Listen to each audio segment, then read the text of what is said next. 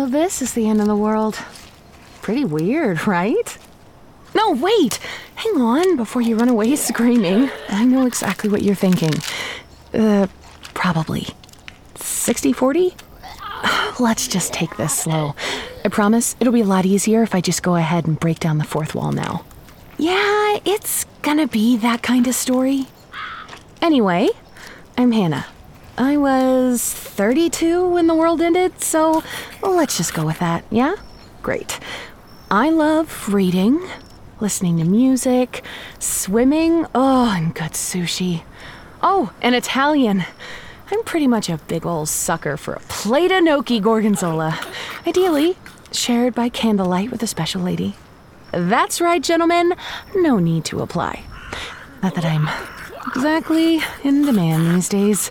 That's because, as I'm sure you've probably noticed by now, I'm a zombie. Might even be the last one.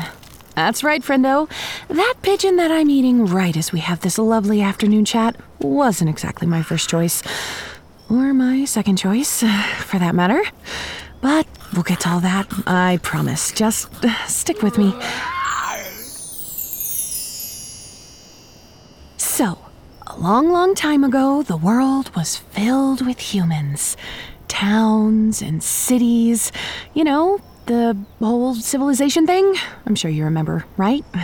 Anyway, people had families and went on vacation. It wasn't perfect, and people sort of sucked. But at least we had things like oh, shampoo and ice cream. Uh, naturally, someone had to go and fu- fu- fudge that all up. So, da-da-da-da, zombies happened. Nobody ever really got the full story on why zombies happened, just that they did. Of course, that would inevitably lead to World War Z, which would look a lot different than the book and yet hold some surprising similarities at the same time. One of the biggest and definitely suckiest exceptions was when things got really bad, humans started deploying these just asshole robots to take care of us. Advanced asshole robots, to be more exact, which, to the surprise of absolutely no science fiction fan ever, of course, went Skynet on everybody, almost immediately. Both human and zombie alike. But that's a story we'll get into later. So, let's just focus on us for a second, before I get sidetracked again. You know, I don't know if every zombie has bitchin' internal monologue like I do. Wait, bitchin' isn't a swear, is it? I try not to curse. What I mean to say is, we don't exactly have a secret language or anything to compare notes, so my zombie expertise really only goes as far as what I know about me. Or her? Uh, us. Anyway, if you're wondering how we stack up to old Hollywood zombies, we're more runners than we are shamblers or walkers. We love loud noises and shiny things. Unlike the Romero era zombies, we don't really rot, thanks to this cranked-up, Wolverine-like regeneration. It does get pretty gross if someone hurts me, though. Because instead of healing, we just kind of regrow body parts as old ones kind of fall off. It's not pretty, and if the damage is too much, sometimes things grow back wrong. It's as if our bodies forget what we're supposed to look like. Fortunately, we have been able to keep this body mostly unbusted. Speaking about not so pretty, zombies come in a variety of sickly shades, ranging from ghoulish green to a putrid purple, or even a ghastly gray. Oh, so, yeah, eat your heart out, audience. This particular shade of seasick green dead girl pallor is all natural. Hmm, what else? Oh, duh. The reason I'm pretty sure I'm the last of us is because zombies are attracted to other zombies. Not like, uh, sexually. That is a visual I did not need in my unlife. Ugh. But physically. We're pack creatures, so when we get within a few miles of each other, we sort of just, um, coagulate. Ugh, I honestly could have picked a better, less gross way to put that, but here we are. I stand by my choices. Truth is, though you might not know it by looking back at the records of seemingly rage-induced hordes of zombies, we actually get really happy when we're together. Unfortunately, we also get really hungry when we're together. I'm not even sure why we eat people and things, to tell you the truth. I never really felt like I'm eating because I need to. Food doesn't help fuel us like it does humans, so... Well, as far as I figure, it's how we show we're happy. Or eh, want to be happy. You, dear listener, are our dragon sushi roll binge after a rough day. Ah, I suppose you could even say meat is our love language. Pretty messed up, right? Really changes how you see zombies, doesn't it? Well, hold on tight, because I am not done blowing your actual mind. Fine. Maybe it's not going to blow your mind, but let's get back to me and my hearty helping of pigeon delight. I can't exactly control most of the things zombie me does. I'm basically what amounts to a backseat driver in my own body. Or maybe it's her body at this point. I'm ninety percent sure she's had it longer than I did. It's hard to tell precisely how long I've been like this. And if we're being honest, that's been less than easy to deal with. You learn to kind of just go with it after a while, I think. Like, do I feel bad for eating a family of four when I was new? You bet. Not exactly my favorite memory.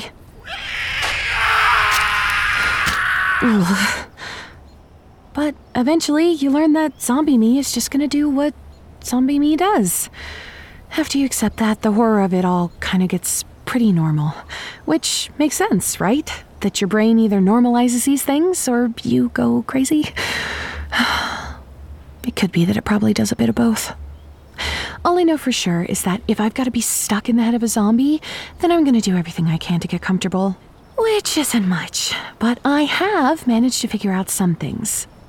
For one, I've gotten pretty good at steering her over the years. As weird as that sounds. Like, sometimes I can stop her from doing something truly stupid. I'm able to get her to stand in the rain so we can shower, and then other times I've been able to get her to put on earphones so that we can listen to music together, which I think only works because she forgets where the music is actually coming from. My wants are pretty simple these days, and my triumphs fairly small. So, even just getting her to listen to me for a moment feels like a monumental achievement. Most of the time, it plays out more like me mentally screaming my wants and needs into a bottomless void while she tries to catch, subsequently eat, a butterfly. Which kind of sounds like my pre-zombie romantic life, honestly. Oh, hey! We're moving again! Great! That's great. Done with second breakfast and... onto elevensies, I'm sure. You know what, you might just want to check back in on us later. I have a feeling you have somewhere else to be.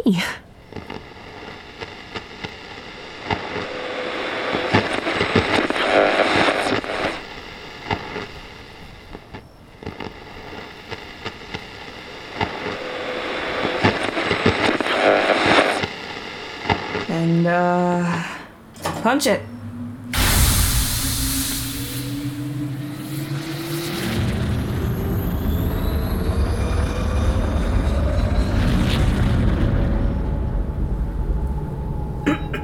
Scout entry seven seven twenty-one eighty-two, Cali checking in.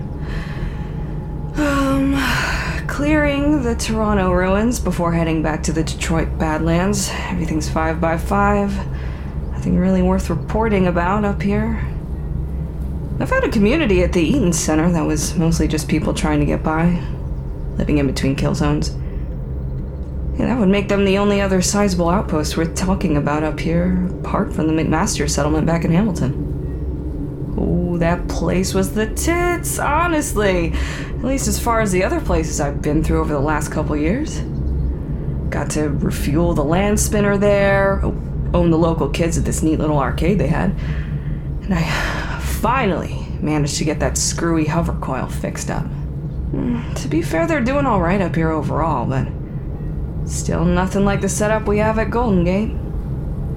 I am, however, happy to report that the rumors are true. The Canadian remnants do indeed make some good beer.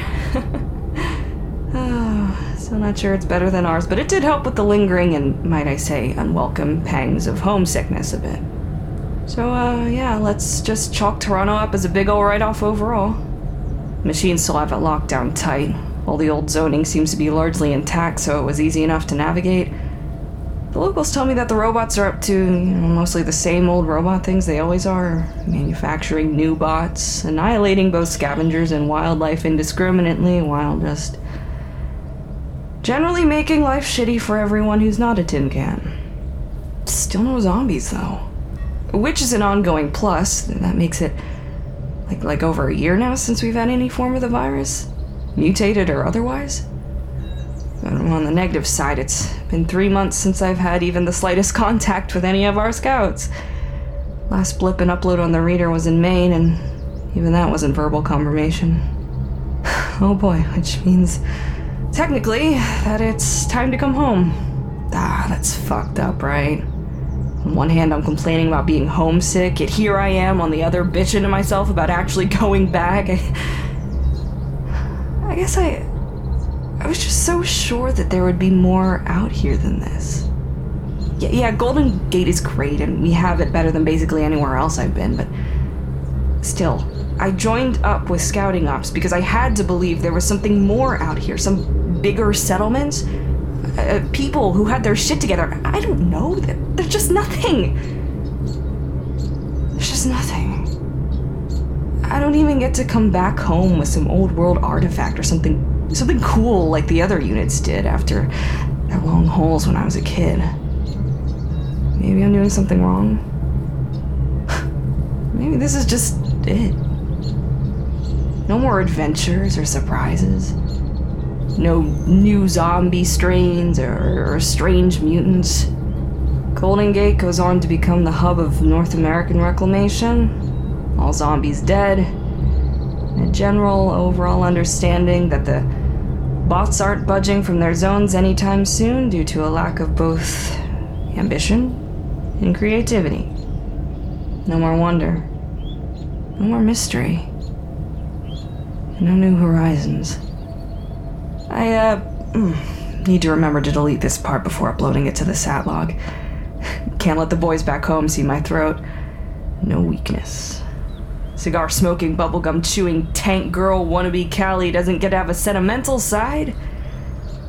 Yeah, that's how they get you to settle down. Wife you up and file you in with all the other wholesome prefab families destined to resettle America. Can't think of anything I want to do less with my life, honestly. So, uh, best to do what I say, stay feral. If they push it, pop their best suitor in the nose with a quick rabbit punch and smoke more cigars for good measure. The sweater vest-wearing breeders will label you as absolutely unfuckable when they find out you're an actual real person and not willing to volunteer for tomorrow's great hope. Pass on that shit, please.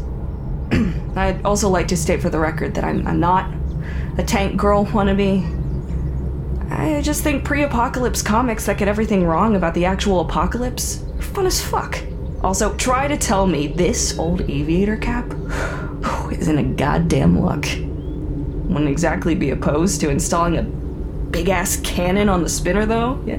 Paying absolutely no attention to the very real promise that mounting a machine gun would easily tip this heap over budget in regards to terribly fickle weight allowance. But hey, hey, hey, a girl can dream, right? Oh, Callie signing off.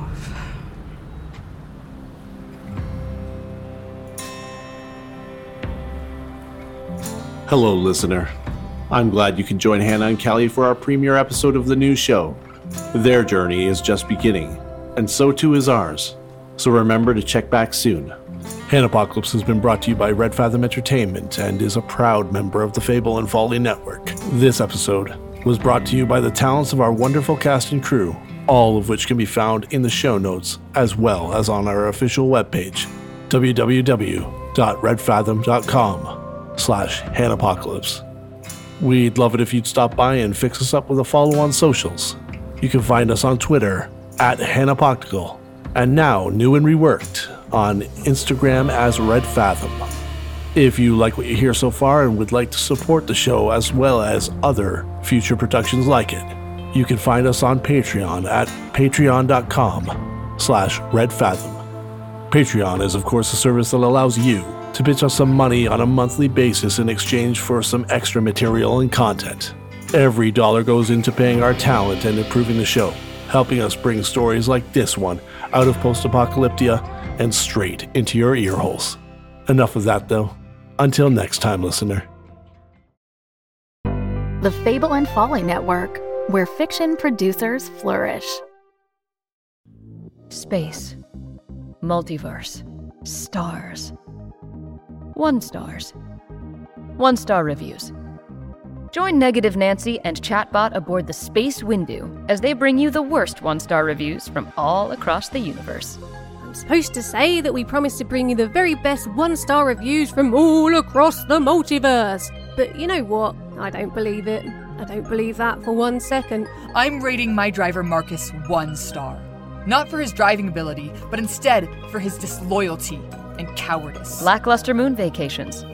A can of beans. Abandoned malls. Cat beds that don't come in human sizes. Dragon stuff. Come have a laugh back at the one-star reviewers. Listen to the one stars wherever you get your podcasts.